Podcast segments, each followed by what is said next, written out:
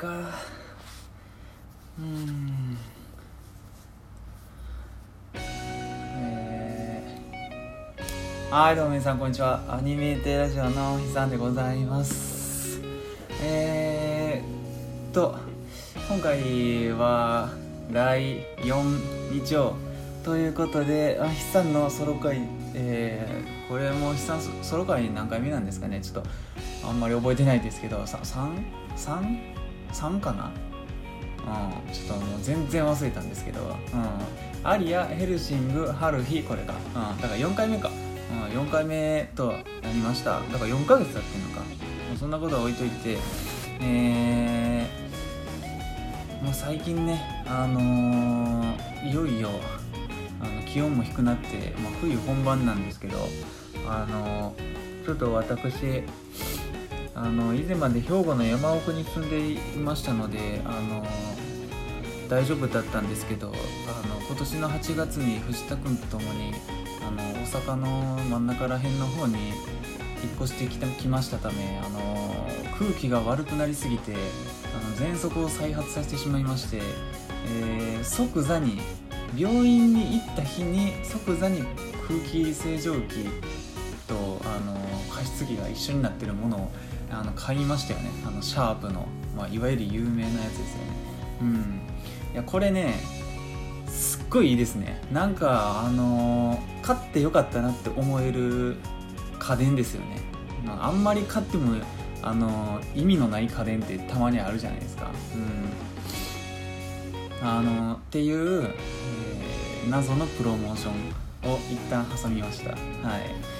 というわけで、えっと、今回はあのタイトルにも書いてます通り、えー、声の寿飛行隊っていうアニメを、まあ、最近最近？あ、まあ、見たんで、えー、ちょっとこれについて話そうかなっていう感じです。えー、まあ、えー、これ撮ってる時点でどっちにしようかちょっと悩んでるんですけどもしかしたら荒野の寿隊スラッシュ水島努ってなってる可能性が高いですね。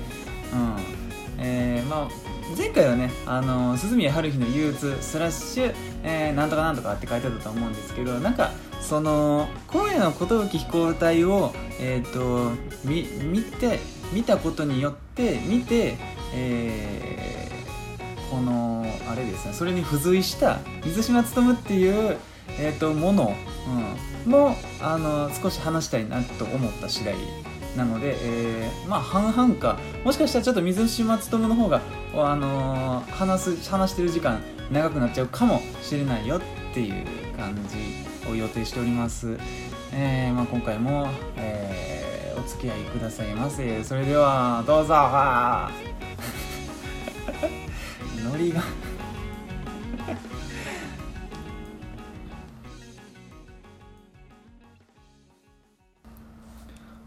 はいというわけなんですけどもえー、これがね「荒野の寿飛行隊」ってアニメ、まあ、早速ちょっと話していくんですけど、えー、まあえー、いつものようにネットフリックスで、まあ、なんかアニメ見るかってなってえー、まあ前これやってる時からちょこちょこ見たかったんですよ「荒野の寿飛行隊」っていうアニメを、うん、その PV とか見ても、うん、まあ、なんでかっていうとあの僕どっちかっていうと、えー、やっぱりそのロボットとかそのミリタリーとかあがなんか好きなんですよね。女の子キャピキャピも好きですけど、うんまあ、ギャグ漫画とかも好きなんですけどあのどっちかっていうとそのパトレーバーとか広角とかあの、まあ、あのそういうなんか銃とか撃ったりするタイプ。まあちょっとあの高架系の体と荒野の寿飛行隊はもう全然違うんですけど、うん。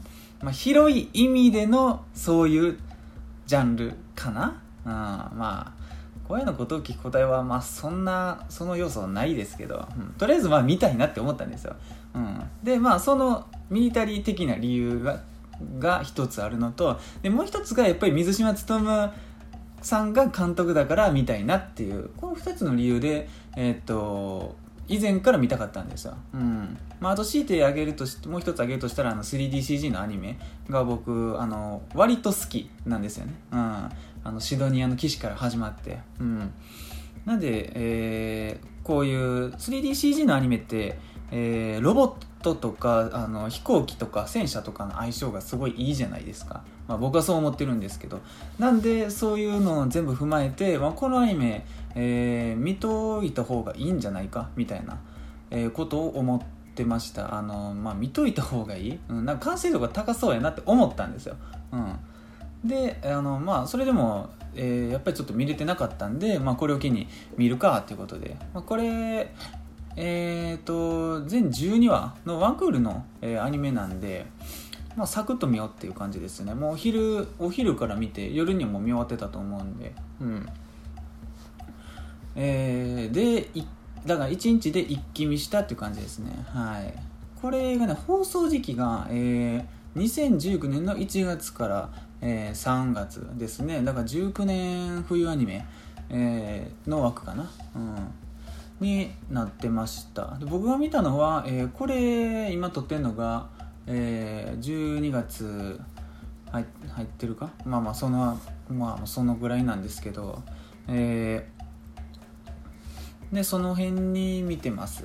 うん。まあもう結構経ってから見てるっていう感じですね。うん。で、えー、この「荒野のことを聞交代」っていうアニメが、えー、一番初めに説明しておくと、えー、原作はないのかな？そこまであんまりこれ今回は調べてはないんですけどおそらく原作がなくてその水島勉さんが、監督されて、えー、なんかまあオリジナルアニメになるのかな、うん、でこれ、まあ、ちょっと先ウィキ見ててあのーあそういうそういうことねって思ったんですけどあのこのアニメがですねもともとあのスマホのゲームスマホのゲームを制作するっていう前提で作られたアニメみたいですね。はい。うん。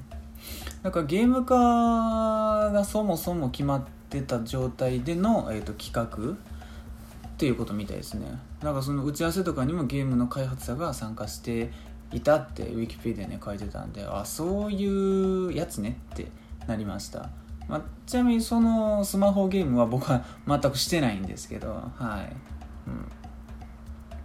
うん、で、えーまあ、さっき 3DCG のアニメって言ったんですけど、えー、フル 3C 3DCG ではなくてあのまああれですよね、まあ後で 絶対話すと思うんですけどガルパンみたいな感じで、えー、そのシーンでは 3DCG やけど、えー、普通の戦闘シーンとかは 3DCG だけど日常会話シーンでは、えー、普通のキャラクターの、えー、デジエのなんかハイブリッドみたいな感じになってます。うん、で、えー、まあもうサクッと声の寿飛行大世界観から言うとなんかそのタイトルにも書いてあるんですけどすごいあの荒野なんですよね。すごい荒野なんですよ。はい。その一応名前あるみたいなんですよ「異実」っていうあのその荒野の寿飛行隊の中の世界は異実っていう世界なんですけど、えーまあ、イメージとしてはすごいなんか西部劇みたいな、うん、かといってあの技術が進歩してないわけじゃないんですよ。はい。なんかそのすごいえー、水とか海とか川がそもそもないっていう設定だったと思うんですよね。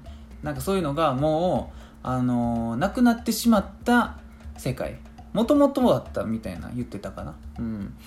であのだからこそその海がないからもうものすごいもう全部が地面なんですよ、うん、で荒野が続いててその西部劇みたいにそのちっちゃい町みたいなのが点々とあるっていう感じですよね。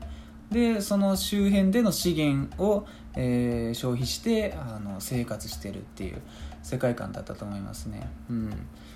なんですけど、あのー、その点々としてる町は町でもその町によってはすごいでかくて、あの、もうすごい近代化な町もたまにあるんですよ。すごいビルが建ってるみたいな。40階建てのビルみたいなのがもうバーンと建ってるちっちゃい街みたいな。ちょっとそこのアンバランス感はあるんですけどね。うん。でそれなんでかっていうとあのその世界にあのこれまたなんかすごい抽象的な説明しかないんですけどあのなんか穴？なんかそ急になんかあの穴が開いてそこからいろいろなものがあの降ってきたみたいな、うん、でそれがまあ明言はされてないんですけど、えー、その異実さっき言ったこの声の寿飛行体の世界異実にはないものが、えー、その穴から出てきた。それがまあ一定期間の間だけ出てきてでその出てきたものだけえっと、すごいあのそこだけ技術の進歩がなんか急に進んで産業革命みたいな、うん、でその中でも、えー、特に飛行機航空技術がなんか発展してそういうこのアニメの代名詞となってるあの戦闘機、うん、とかがあの飛び交うような、えー、世界になったっていう流れですかね。もともとは多分本当になんか衰退していくだけの世界やったのかな。うん、で、えー、主人公が、えー、いるんですよ。主人公はいるんですよ。はい。えー、キリエっていう主人公いるんですけど、まあ、そのタイトルにもあるんですけど、えーと、寿飛行隊っていう、えー、飛行隊の、えーと、1人ですよね、まあ、リーダーとかではないんですよ主人公は、うん、キリエっていう主人公がいて。で、えっ、ー、と、全員で5人ぐらいあじゃあ6人。6人の、まあ、女の子のあの声、えー、じゃあ寿飛行隊っていう、えー、グループ、うん、なんかその用心棒なんですよ、うん、その用心棒が何っていうとあれですよね、えー、その世界はあの航空技術が発展することしたことによってあの運輸？なんかその資源を運輸する会社とかがあのあるんですよ、うん、で船がないからあのクール空路？ん空輸か、うん、空輸が一番いいんですよ、うん、空輸しかなくてでもあのさっき言ったみたいにその大きい飛行機そのジェット機みたいなはないんですよ。そのさっき言った穴？穴から出てきたものが この、まあ、それはもうしゃあないんですけどそのなんて言ったらいいんですか？第二次世界大戦ぐらいの時の戦闘機、うん、だけがボンボンボンって落ちてきたんか知らないですけど、うん、だからボーイングなんとかジェット機みたいなんで運べよっていうふうにはならんですよ、うん、で、えー、この寿飛行隊が、えー、を雇ってる、えー、会社がおるんですよ。この大西商会っていう。この大西商会っていう、えー、まあ、でっかい会社ですよね。あの物資運送会社大西商会っていうのがあるんですけど。そこが、えー、飛行船飛行船を所有してて、えー、それでまあ資源とかを運輸して利益を生んでるっていう会社なんですよ。でその資源を運輸してる、えー、最中にあの、まあ、空賊みたいな、うん、海賊の空場みたいな、うん、で襲われて、えー、その運ぼうとしてる資源を奪われるっていう、えー、事件が多発してたので、えー、大西商会が用心棒として、あの雇ってる、えなんて言ってんですか？のが、えー、飛行隊ですよね。うん。なんかまあお金で雇われてるっていうことです。まああのー、寿飛行隊以外にもなんとか飛行隊なんとか飛行隊みたいなのがその世界には、えー、いっぱいあってそれぞれまあそういう、えー、用心棒としてあの稼ぎを得てるっていう、えー、世界観になります、うん、で今回は、えー、寿飛行隊の6人について、まあ、一人一人掘り下げるっていうのは、まあ、ちょっとだけまあもう、えー、省こうかなっていう感じです。うんまあ、よくある、えー、ものやと思っといてくれたらいいです。えー、もう、まあ、さらっといきますか。主人公、キリエちゃんで、なんかまあ、その、えっ、ー、と、ハキハキしてる。まあ、元気な子ですよね。パーソナルカラーは赤みたいな。うん。で、えっ、ー、と、まあ、えー、言うとくと、この寿飛行隊の6人は全員、えー、そこそこ強いんですよね。うん。全員そこそこ強いです。うん。で、えー、キリエちゃんいて、まあ、エンマっていう、えー、なんか青色の子、なんかあの没落貴族の子、なんとかですわ、みたいな子がいます。毒舌博。うん。で、もう一人はなんかケイトっていう、なんか紫色の無口キャラ、えー、がいます。えー、で、この、えー、強いて言うならこのケイトのお兄ちゃん、お兄ちゃんが、えー、いるんですよ。えー、アレンやったっけな。うん。アレンっていうその銀髪のすごい不常習系しそうなあのお兄ちゃんがいるんですけどそのお兄ちゃんが割と物語にの重要なポジションにあのいたはずなんですよこれはちょっと後で言うんですけどいたはずなんですよはいで、えーと、もう一人レオナっていう緑色の人がおってえーまあ、レレオナはあの隊長さんですね。寿飛行隊の、ま、なんかすごい実直真面目でえーと、部下を気遣ってみたいな、うん、まあでもあのあんまり自分一人であの背負わない方がええよみたいなあの話一個挟むパターンですよね、うん、まあ体調やからってみたいな、うん、でえっ、ー、とザラっていうえー、黄色の人が黄色のお姉さんが一人おってまああのお姉さんですねあのすごいお姉さんキャラです ちょっと浅すぎますけど さらっといきたいね。で、最後に、あの、ちかちゃんっていうあ、なんか、ピンク色の、えー、あの、やかましいちっちゃい子、うん、がいます。なんか、あの主人、ポジション的には主人公のキリエと、まあ、一番似てるかな。うん、ちょっとやんちゃ、えー、元気ってな感じです。うん。で、えーまあ、登場人物で一番深く、えー、掘りさ掘り下げたいのは、えーと、大西商会。さっき言ったその寿飛行隊を雇ってる側ですよね。会社ですよね、うん、大西商会の2人いるんですよ、えー、まあいっぱいいるんですよ。で紹介するのは2人で、えーと、1人がその大西商会の、まあ、社長ですよね。社長社長の、まあ、社長？社長って言っていいんか？あ社長か。そうかそうか、えー、社長の、えーと、マダム・ルールっていう、えー、女の方が、えー、いらっしゃるんですけどこのマダム・ルールがねキャラとしてめちゃめちゃ好きなんですよね。うん。あのー、まあ、見たことある人は絶対ああわかるって言うと思うんですけどあのブラックラムンのバラライカさんとすごいよく似たオーディションです。うん。めちゃめちゃ大きいえーと、組織のトップが、えーと、女性、まあ、そのイメージにぴったりな、えー、方です。マダムルール。まああの物語の中では、まあ、マダムマダムって、えーと、呼ばれております。で、えー、この、えー、さっき言ったあの大西商会が所有してる飛行船。飛行船って分かりますよね。あの風船みたいな。あのガスで浮いてるやつですよね。うん。の、えー、副船長副船長の、えー、実篤っていうあのおっさんがおるんですよ。でおっさんが、えー、この実篤っていうおっさんの声が、えーとまあ、藤原啓治さんなんですよね。うん。あそまあ、すごい有名な方ですよね。藤原啓治さん。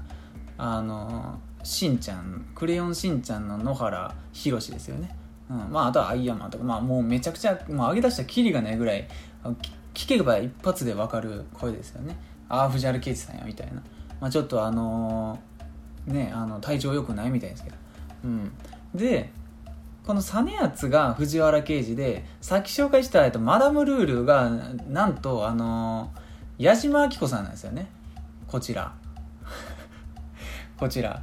矢島明子さんはもう何を隠そうクレヨンしんちゃんのしんちゃんなんですよね。うん。でしんちゃんってもう完全にしんちゃんなんですよ。矢島明子。イコールしんちゃんみたいな。うん。まああのアニメ詳しい人やったら他にもいっぱい上がると思いますよ。ただもう9割の人はおそらくしんちゃんしか知らない、えー、とは思います。うん。矢島明子さん他にね、えーと、あと1個か2個ぐらい僕でも知ってる、えー、キャラクターを演じてらっしゃったと思うんですけどね。あと何だったっけな。えー、しんちゃんとあなんかあれですね。えー、なんかホームアローンとえー、あれかあの「スター・ウォーズ」アナキンアナキンですよね。うんアナキンみたいですね。結構こうアナキンって見た時ほほんまかって思ったんですけど。うん。アナキンってそんな声やったっけって思いますね。エピソード9の。あれなんかわかんないですけどね。123のアナキンなんかって思ったんですけど。うん。まあえー、っていうことみたいですね。うん。やっぱりこのであの大西商会の社長と副船長なんであの結構一緒におることが多いんですよ、うん、だからその矢島明子さんのキャラと藤原啓治さんのキャラが喋ってる時のあのあれがなんかすごいですよね。うん。おおみたいな。もう完全にしんちゃんとヒロシ喋ってるんけみたいな、うん、ただこのマダムルールっていうキャラの喋り方は全くしんちゃんっぽくはないですよ。さっきえー、言ったあのバラライカさんみたいなポジションの方なんで、うん、あのあこういう声が、まあ、ほんほんまなんやろなって思いました。やっぱしんちゃんはね無理してあの出してる声ではあると思うんであんな地声なわけはないんで地声なね金田智子さんみたいな感じではないと思うんで、うん、まああのしんちゃんもね矢島明子さんからも変わって1年以上経つんですかね。しんちゃんをテレビであのもう何年も見てないもんで分かんないですけど変わったっていうのだけは知ってるんですけど、うん、だ新しいしんちゃんの声僕まだ知らないかもしれないです下手したら。うん。あのビレバンに行ったらね しんちゃんめっちゃ流れてるんですけど僕がよく行くビレバンは。うん。まああのね流れてるしんちゃんはまだ全然矢島明子さんなんで。うん。合計で何年しんちゃんやってらっしゃったんだったっけな。27年間やったかな。すごいですよね。僕の人生よりまだ全然長いですよ。うん。それを考えるとすごいですよね。やっぱりその国民的アニメの主人公の声っていうのは。ドラえもんの時しかりまあしんちゃんでもそれなってるでしょう、うん、でやっぱりサザエさんかってもうねちょこちょこ変わっとるじゃないですか。うん。まあね長井一郎さんとかねガンダムとかもいっぱい聞きましたしまあその話はまあ置いといてちょそれたんですけどうん。で、えー、このねえー、あこれいつ言ったらいいんかな？あ後で言おうか。うん。っていうのがまあ大まかな登場人物の紹介になるかな。うん。あとまあ言うとしたら一人えっ、ー、とまあ物語において重要なのは功っていう男のキャラがいるんですけど、まあ、すごいあのまあえー、なんて言ったらいいんですかね、まあ、ひょひょうきんっていうかうんなんかつかみどころないっていうか、うん、常にふざけてるみたいなキャラですよね。まあえー、この功がいるんですけど、まあ、物語的にはこのキャラが結構噛んではきます。うん。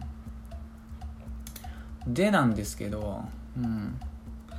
まあ、こういうの寿飛行隊のアニメ概要としてはこの辺りにしといてこれ見て結局面白かったか面白くなかったで言うと面白かったんですよ。面白かったんですけどえー、なんか最後のオチオチがここからまあ感想に入って入っていくんですけどオチがねすごく微妙やったんですよね。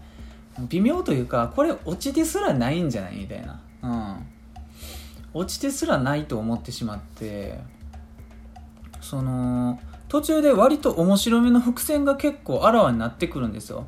あこういうことみたいな。そのえー、初め言った穴？いろいろその出てきたと言われてる穴？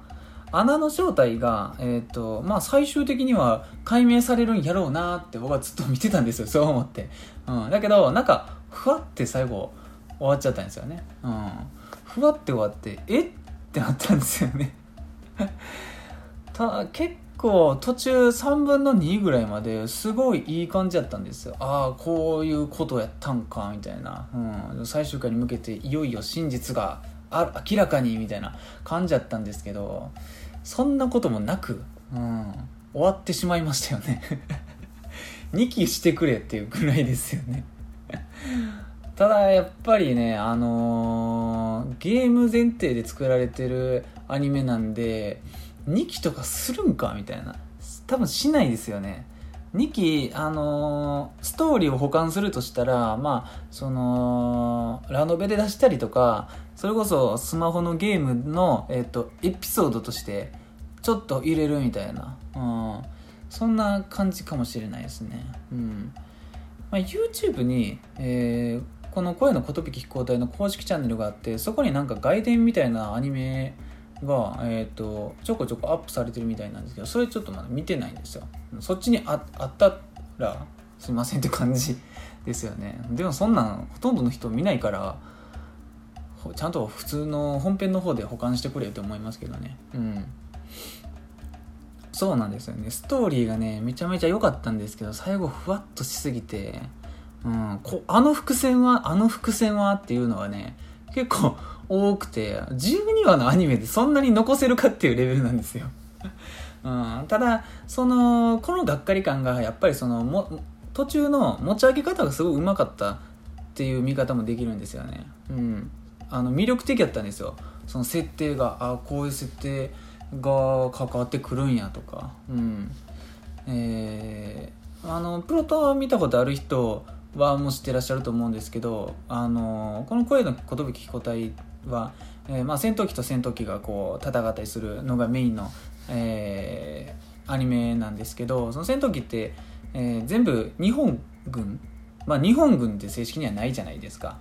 これもまあ知ってる人と知らない。もう最近のね生まれたてのこうやった赤ちゃんやったら絶対知らないですけど、うん、日本えー、なんなんて言うんだ？あのありますよね。日本空軍所の、えー日本空軍え日本海軍所属飛行隊みたいな、うん、の、えー戦闘機しか出てこないですよね、うん、しかではなかったかな。一応 B 29やったっけ？あのなんかあのすごいでかい爆撃みたいな。あれは確かアメリカ産のやつですよね、うん、ああいうのも出てくるんですけど主にえっ、と日本の戦闘機第二次世界大戦の時とかの戦闘機が、まあ、まあ、ごちゃごちゃごちゃごちゃ出てくるんですけどあのその穴穴から出てきた戦闘機が日本の戦闘機だらけだったっていうのも、えー、と結構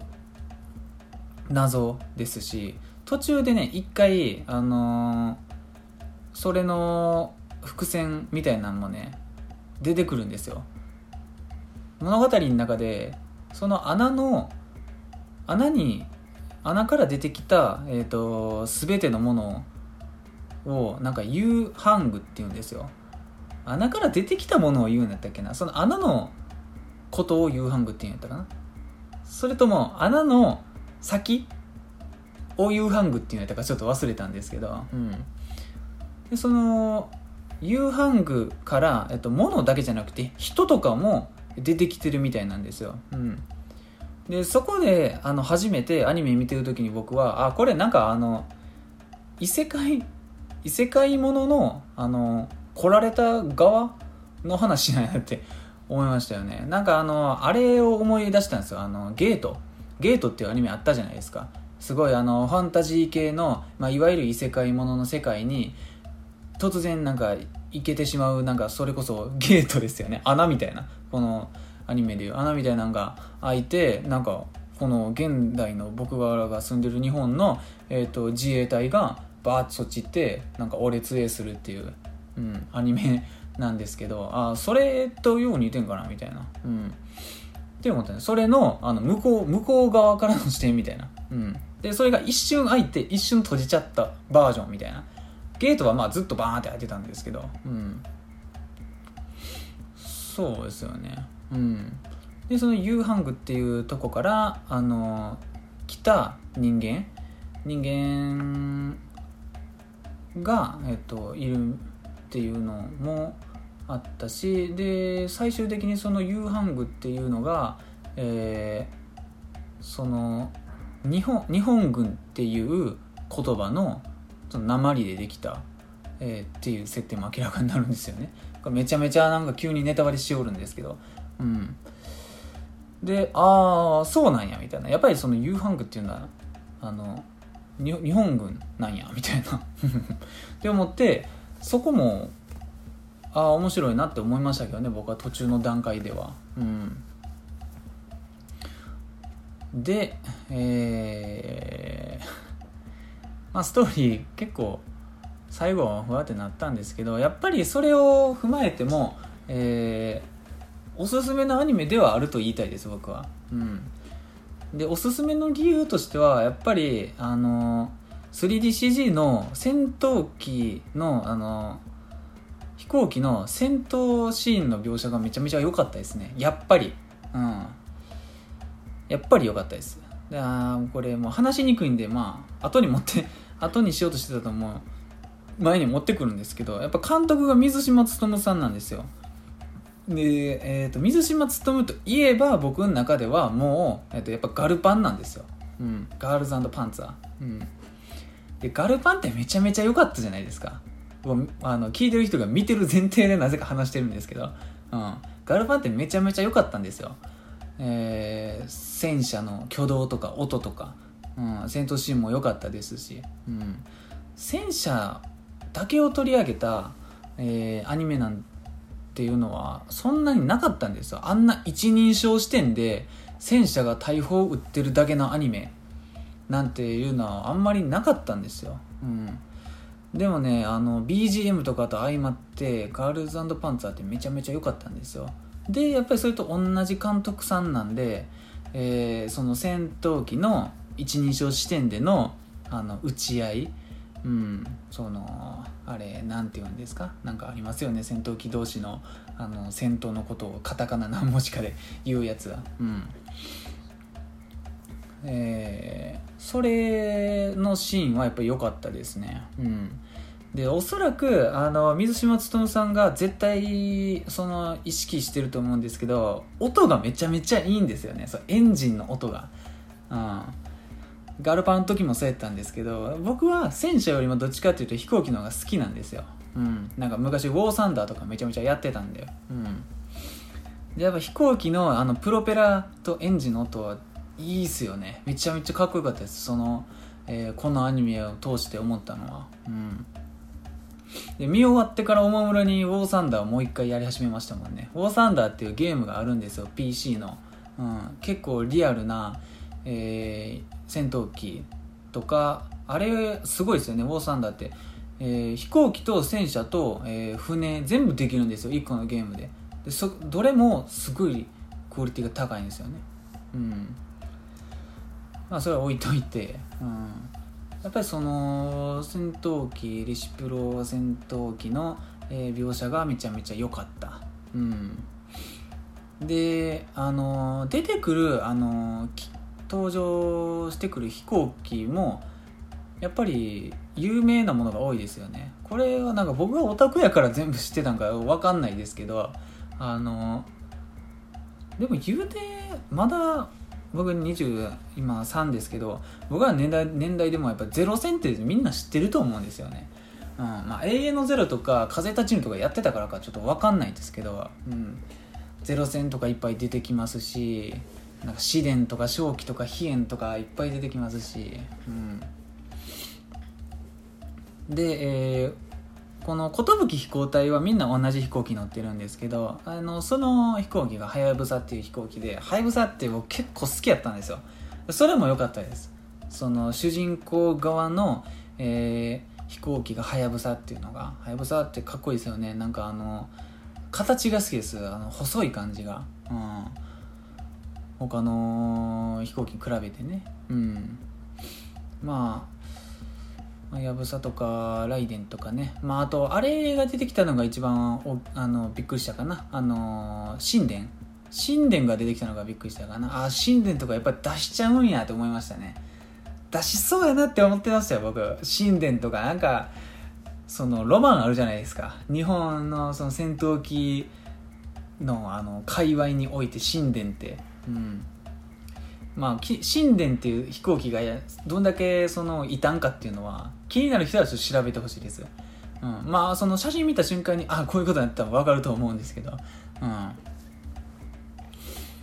まあえー、強いて言うならアニメなんでしゃ仕方がないんですけど、えー、カラーリングがね結構変わって来てこれ何の飛行機かちょっと分かりにくっていうのが、えー、ちょこちょっとありましたね、うん。まあ、それでも、えーと、本物のねミリオタやったらね、まあ、形見ただけでどれがどれとか分かるんやと思うんですけど僕はちょっとあのカラーリングも込みでやっぱり覚えちゃってるんで、うん、そういうとこありましたね。まあそれでも全然良かったんですけどね。うん。えー、アニメとしてはねすごいあのもったいないなって思いましたね。うん。そうですね。曲とかもね結構良かったんですけどね。あの戦闘シーンの曲とかオープニングとかエンディングとかも普通に良かったです。オープニングはねあのザックでしたね、うん、ザックって有名ですよね。アニソンよう歌ってますよね。うん。でえー、あとどうしようかな。もうちょっと水島勉えー、サイドにちょっと行こうかな。うん。いろいろまあ言ったんですけど、えー、あとあえー、これアニメーション制作がね現場っていうアニメーション制作会社でこれがね現場って聞いてあんまり僕もピンとこなくてあな聞いたことある。ちょこちょこ見るやつってなったんですよ。でもあのそのメインとしてアニメを作ってる会社ではないなっていうイメージだったんですよ。うん。そのアニメ制作会社は、えー、例えばまあ IG プロダクション IG やけどそのここのシーンのこれは現場よみたいなは結構見るんですよ、うん、で調べて現場ってあのメインであのどんなアニメ作ってんかなって思ったんですけどなんかやっぱりそんなに多くないです。うん。えー これ今見ながら言ってるんですけどやっぱベルセルクベルセルクとか、えー、まあ1期2期ですよね、うん、ベルセルクの1期2期とかあと,、えーと、フェイトグランドーダーとか、うん、ですね。メインこんなもんですかね。本当に。マジで。うん。これまああのベルセルクとかもそうなんですけどまあそう FGO 僕ちょっとあんま分かんないんで あの言えないんですけどベルゼルクとかも 3DCG のアニメなんでやっぱりこの現場って会社は 3DCG がやっぱメインなんやなっていう思いましたね、うん、あ書いてますわ。CG 映像の企画制作って。うん。これでもあのアニメ以外だったらあこんなんしてるんやって思ったのが一番えー、っと一番びっくりしたのがあのガンガンプラ？ガンプラのパッケージ。のあのー、まあこれ何年前に出たんかな？パーフェクトグレードっていうグレードが出たんですよ。これもう分かる人にしか分からん話急にし始めるんですけどガンガンプラのパーフェクトグレードの表紙を、あのー、作ってるみたいですね。これが一番身近でしたね僕の中では。あマジかって思いましたね。うん。あれかってなったんですよ。確かに 3DCG やなって思いますよね。うん。あとはまあ最近やってたあ最近じゃないかも。2年前か。あの映画のポケモンの映画の、えー、ポケ劇場版ポケットモンスター君に決めたっていうあのサトシとピカチュウのあの、まあ、リメイクみたいな映画ですよね。あれ確か 3DCG やったと思うんで、うん、あれも、えー、携わあの手がけてらっしゃるということで。あとマクロスフロンティアの「さよならの翼」とか書いてますね。うん。やっぱり CG ですね。うん。これポジション的にはあのデジタルフロンティアって大きいアニメ制作会社あるじゃないですか。デジタルフロンティアのななんか派生みたいな感じっぽいですね。うん。あでもこの関わったみたいなので言うとやっぱり有名なありますよね「エヴァンゲリオン新劇場版背景 CG」とか。うん。そういう細かいこと言い出したらきりないですよね。うん。となっております。声の寿交代。総合的にはそこそこ面白かったって感じ。で すなんか2クールやってえっともっとあの伏線を丁寧に回収してたらすっごいいいアニメやったんじゃねって思いますね。まあそのアニメって今厳しいんでね12話でやらざるを得んっていうあれですね。まあ資金とかねありますしね。うん。その点はねあのー、その点で言うと結構12のワンクールのアニメでは僕は全然もう大満足でしたけどね。うん。まあ前の僕のえっ、と春日の回で話したえっ、とアニメ点数つける時の、えー採点基準の中の一つにパッケージってありますよね。うん。パッケージっていう面でいうところでやっぱりちょっと厳しい面があったんかなって思いますよ。うん。うん。いろいろかかってきますからね。うん。まあただ、えーガルパンよりかは、えーそこまで世間を動かしてる感はないですね。ムーブメントっていう感じはしないですよね。うん。ガルパンやっぱり町おこしがもうすごかったんで。うん。という感じですかね。うん。ちょっとお茶飲も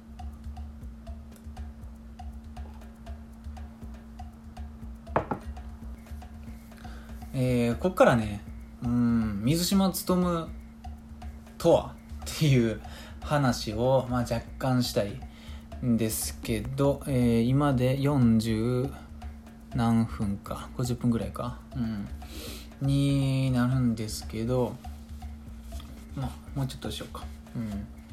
えー、水島勉さんこれね名前だけ知ってる人結構多いと思うんですよ。あの名前だけ知ってるっていうかえーアニメをあんまり見ない人でも水島勉っていう名前なぜか知ってるかもしれない。うん。どうやろう。やっぱり全然知らんかな。うんちょっとまあ分かんないんですけど僕の中では水島勉さんは結構まあ有名ですよね。こんなそういうそんなあのガルパンとかこ荒野の寿交代とかの以前でなんか有名やろっていう感じなんですけどアニメまずアニメの、えー制作の監督って、えーどういう立ち位置なんですかね。あ立ち位置っていうか皆さん誰を思い浮かべるんでしょうかね。やっぱり宮崎駿とかになるんですかね、うん、宮崎駿、えー庵野秀夫とか。うん。まあでも水島勉もやっぱり日本を代表するアニメーション監督やと思いますけどね、うん。まあ、ちょっとウィキ見ながら、えーつらつら、えー話していきましょうかね。うん、うん、まあこんなあのどこ出身とかはもうあの、まあ、全部飛ばして、えーまずこれ言った方がもう早いですよね。えーいやでもこれねこれを見ても思うんですよ。めちゃめちゃ多い、えー作品リストが。でどれも結構有名なんですよ。僕の中だけかもしれないですけど。うん。でまずなんですけどえーっとどどうしようかな。いつもどれで言ってて監督っていうのだけで言ってたのかな。携わった作品とかはまあちょっと後でかな。うん。まあでもメジャーなんイメージで言ういきますと一番最初に言っておくべきなのはやっぱり「クレヨンしんちゃん」なんですよ、うん、三島勉といえばしんちゃん。もうしんちゃんのイメージが強すぎる。うん。そこで多分僕はその三島勉っていう名前を知ってると思うんですよ、うん、ただそのなんて言ったんですか。いや三島勉といえばしんちゃんだよねっていうその生きてる感じじゃなくてあの多分そのしんちゃんのオープニングのえーそのクレジット？クレジットで何回も見てるからだけなんですよね、うん、三島勉っていう文字を、うん、だから知ってるんですよね、うん、監督さんとかその脚本とか演出さんってそのねそのクレジットもいいとこに出るじゃないですか。真ん中とかちょっと長時間とか、うん、それで多分覚えてるんだと思うんですよね、うん、でまあしんちゃんが一番あの有名ですよっていうのと、えーあとはもう順番にもうだらだら言っていくんですけどまあジャングルはいつも晴れのちグー晴れグーですよね。晴れグーね僕結構好きです。晴れグーめちゃめちゃ好きですよね。晴れグーって2001なんですね。2001年のアニメなんですね。まあでもそんなもんか。なんかもうちょっと古めの感じしましたけどね。うん。であとはまあ原始圏。原始圏も、えーいいですよね。うん。でその原始圏に付随してあのくじ引きアンバランス。くじアンがねあの別のアニメ扱いなのが なんかそのそういうとこありますよね。うん。まあ確かにくじアンだけでそのアニメーションが何個も出てるからもうもはや別のアニメですよね。うん。そのくじ引きアンバランスっていうのは原始圏の中に出てくる原始圏の中でのアニメなんですけどね。うん。であとは、まあ、ホリックとかえー、あとこれも有名ですよね。大きく振りかぶって。うん。これ意外ですよね。うん。あとは、えー、小バト小バトも好きですよね。小バト脚本って書いてます。あとは侵略イカ娘。えー、であの読んでますよ。アザゼルさん、うん、でブラッドシー。でアナザー。女子楽。でその次にガールズパンツァー。が来てますであとは、えーと、ウィッチクラフトワークスとかもですねでこれは結構多いかなえっ、ー、と白箱うん白箱ですよね白箱でもう一回なんかちょっと水島努バーンってなったみたいなうんで、えっ、ー、と、あとはプリズムブレイク。うん。一瞬韓国学園って読みそうになった。プリズム、あ、じゃプリズムブレイクじゃプリズムスクールね。あいつも間違えるんですよ。プリズムって来たらプリズムブレイクって言いたなるんですよね。うん。プリズムスクールと。うん。で、えっ、と、迷いが。迷いがね、見てないですね。めっちゃ見たかったんですけどね。なんかすごい、あのー、PV いい感じでしたよね。ただ、なんかちらっと聞いたとこでは、ちょっとなんかあれみたいなあれみたいなことになってたっぽいんですけど、まあ、ちょっと見れたら見たいんですよねで、えっと、声の寿飛行隊となっておりますうんあとはね、これはね、アニメの中でもね、ちょっと変な立ち位置なんですこれだけ言っときたいんですよ。えっ、ー、と、水谷勉さんの、あの、携わった、えー、作品で、もう、もう二つ僕が好きなのがあって、一つはプラスチック姉さん。そう。プラスチック姉さんも水島水島努なんですよ、うん、でもう一つはボクサス天使天使ドクロちゃん、ね、うん、この二つこの二つがねまあ OVA 的なね立ち位置で言うと好きですよね、うん、プラスチック姉さんに限ってはもう OVA というかもうこれ何なんですかね。なんかあの柔らか戦車みたいな。ウェブアニメ。うん。ウェブアニメって僕プラスチック姉さんと柔らか戦車とあとあれ見てましたよね。えっとスルメイカ。めちゃこれ聞く人が聞いたらめっちゃ懐かしいと思うんですよ。スルメイカっていうアニメ知ってます？皆さん。これは知ってる人がいたら多分おそらく同年代かまあちょい上ですよね。うん。なんか面白フラッシュとか多分見てたタイプやと思いますよ。うん。面白フラッシュ倉庫とか言ってた人ですよね。うん。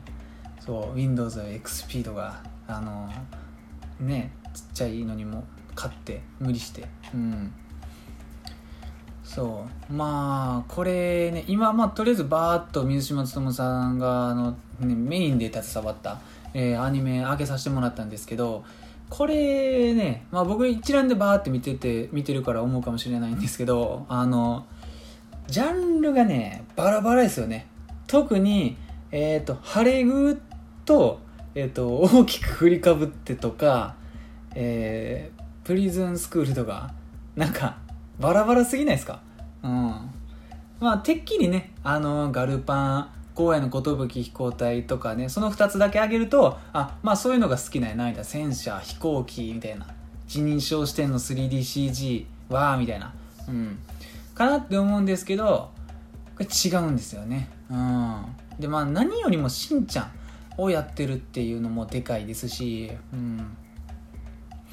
でえー このしんちゃんがですね、あのまあこんなんもみんな知ってると思うんですけどあのさっき、えーと、キャラクター紹介の時に言った、えーと、主人公たちの、えー、飛行隊を雇ってる大仁商会の、えー、社長と、えー、副船長がえっ、ー、としんちゃんクリオンしんちゃんのしんちゃんと,、えーと、野原ひろしなんでそのそれなんか絶対これあるやんって思いますよね。これ荒野の寿飛行隊を見ただけで、うん、監督水島勉声優陣に、えーと、しんちゃんとひろしおる。もうこれ何っていう、うん、そういうのをやっぱりあのオタクである上の面白みみたいなとこありますよね。こういうのをあの想像するのが、うん、知らないですよ。あんまり。そのほんまに偶然やったかとかあるかもしれないですけど、うん、なんかあるんじゃないっていうあれを思いますよね。うん。えー、この中でね僕が見たのは、まあ、今言った中で僕が見たのは半分ぐらいかもしれないんですけど半分3分の2ぐらいかな。やっぱちょこちょこ見てないんですけどうん。何を思いますかね これを見て。やっぱりこういうのがうまいですよねって言いたいんですけどあまりにもバラバラすぎてうん。迷いがとか結構テンション違うアニメやったと思いますけどね。見てないんですけど。うん。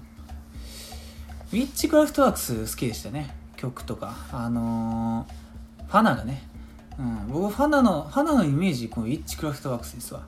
うん、いろいろあるんですけど、あのメイドラゴンとかね、まあ、ちょっと年代違いますけど、うん、プリズンスクールもね今見ても絶対好きですよ、うん、笑うと思います、うん、ブラッドシーとかやってるのはやっぱりすごいですよ。で全然違うやんって思いますよ。アザゼルさんのと同じ年にブラッドシーやってるんですよ。全然違うやんって思いますよね。うん。でこれ年表見てて思ったのが2010年からえっ、ー、と5年間ぐらい4年間ぐらいか。めちゃめちゃ忙しいですね。いっぱいやって1年になんか2個ぐらいは平均でアニメ作ってますよね。すごいなと思います。うん。普通やっぱ1年に1個とかなんか2年に1個とかなんかそんなイメージありますけどねアニメ監督って。うん。これだって監督がをこのこれをやってて監督以外のちょこちょこ口出しやったらもっと増えるってことでしょ。うん。すごいですよね。うん。忙しかったであろうと思いますこの年表見た感じだと。うん。ジャンルが多いです。うん。そだもんですかね。うん。水島勉さん。うん。うん。まあ声の寿彦大話すかってなった時に、まあ、自動的にやっぱり西松友さんも、えー、ちょちょちょいと あの挟んでおきたいなと思った次第でございました。うん。いろんな監督さんいらっしゃいますけどこの人この人で、あのー、個性がありますよね。うん。そのいろいろそのジャン多種多様っていうのがねジャンルね多彩っていうのがあの特色ですよね。うん。うん。しんちゃんとか、まあ、あと先ほどあんま触れなかったんですけどドラえもんとかにもねめちゃめちゃ噛んでますこの人は。うん。えー、水島勉さんこんなもんで大丈夫ですかね。あんま長すぎるとあれなんでこの辺にしておきます。はい。ではまあエンディングと。エンディングまでを行きましょう。何やこれ？何やこれ？ふう。えー、っと今でまあ1時間ぐらいなんですけど今回はまあ、えー、2時間 2時間はいかないよ。もう短めでうんいきたいと思います。うん。総評としてはあの声の寿飛行隊に関してはえー、ただねこれあんまり僕あのアニメ好きですよ。アニメ好きなんですけどその正当な評価があんまできないんですよね。なんでかっていうとすごい甘いんですよ。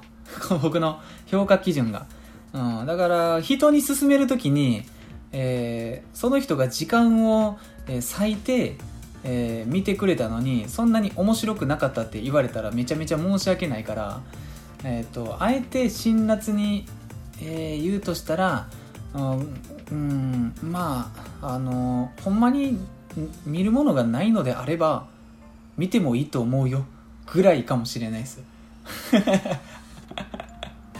散々取りこれを取り上げてこんだけ話してそういう評価なのはちょっとあれかもしれないですけど、うん、まあでもこういうアニメも話していきたいんでまあよかそれは良かったなと思うんですけど、うん、あまりそのレジェンドばっかりね取り上げたって意味ないんで見てる人が多いかもしれないんでもうすでに、うん、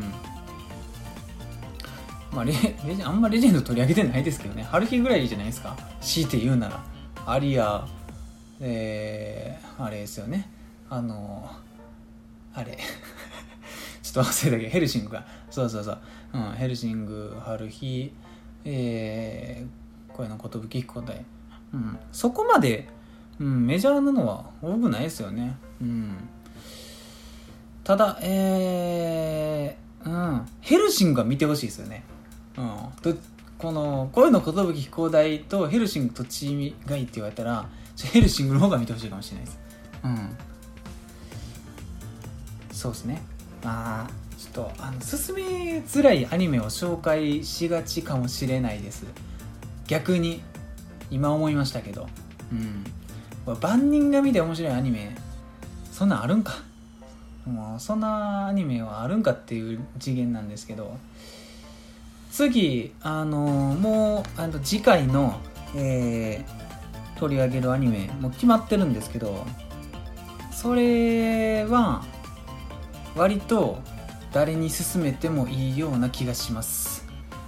まああれですけどねその人がね今どういうジャンルのアニメを見たいかっていうのもありますしね、うんまあ、そういうのはもう、あのー、考えんと、うん、次も話していきたいと思います。今回はこんなもんでえー、アニメテイラジオでは皆様からの、えー、見てほしいアニメや使ってほしい枕など、えー、枕など 皆さんからのお便りをえー、お待ちしております。宛先はアニメテイラジオ at gmail.com、えー、ツイッターは、アットアニメテイラジオとなっております。はい。